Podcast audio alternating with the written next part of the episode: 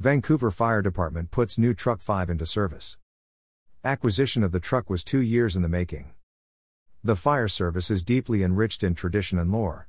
One of the long standing traditions that began in the 1800s was when crews returned from a call on horse drawn apparatus, the animals were unable to back into the station, requiring members to detach the horses and push the apparatus into the bay. This requirement is obviously no longer needed, however, the tradition of pushing apparatus into the bays has stuck around.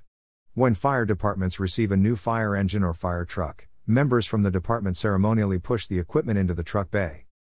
On Friday, July 15, after two years in the making, the Vancouver Fire Department put into service the new Truck 5. Sticking with the long standing tradition, members of the department and community pushed the new truck into the bay and celebrated putting the truck in service. The members of the Vancouver Fire Department would like to thank the community for the continued support and allowing us to serve you. Information provided by Vancouver Fire Department.